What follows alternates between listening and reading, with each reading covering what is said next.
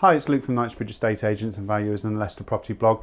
And this week we talk about could turning Japanese change your life for the better?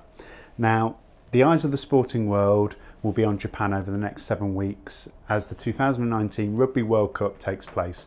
The tournament will be an opportunity for the land of the rising sun to showcase its people, culture, and hospitality. And even if you're not a fan of large men chasing an oval ball, the Japanese have something called Kaizen, which might be of interest to you. It's fascinating and can easily be applied to everyone to pretty much everything. Kaizen is a Japanese word meaning good change and is often also interpreted as continual or continuous improvement. And the way that people in Japan apply it is by making tiny changes to improve things. It's been very popular in business, especially manufacturing, but can easily be applied to everyday life. Here are some quick examples of how adding a little Kaizen to your life can help reap big rewards.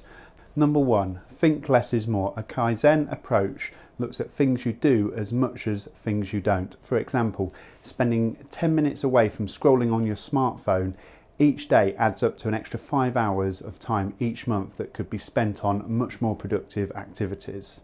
Number two, a journey starts with a single step. Really, it does. And it's not National State the Obvious Day. If you wanted to get fit following weeks, months, years of inactivity, a Kaizen approach would be starting something very simple, like walking for five minutes every day. This is rather than trying to do three or four hourly workouts a week, which might be unrealistic and ultimately demoralizing. Number three, car manufacturer Toyota applied Kaizen to its production line and along the way ironed out hundreds of tiny little issues that had been slowing it down. What tiny changes could you make in the areas that are holding you back? Yeah. Talking of change, this time of year is when many people who have their homes on the market and haven't yet sold think about changing their estate agent. If that sounds like you or someone you know, we'd love to have an informal, no obligation chat about you or their property. We can show you some little things we do that make a big impact when it comes to selling homes successfully in the area.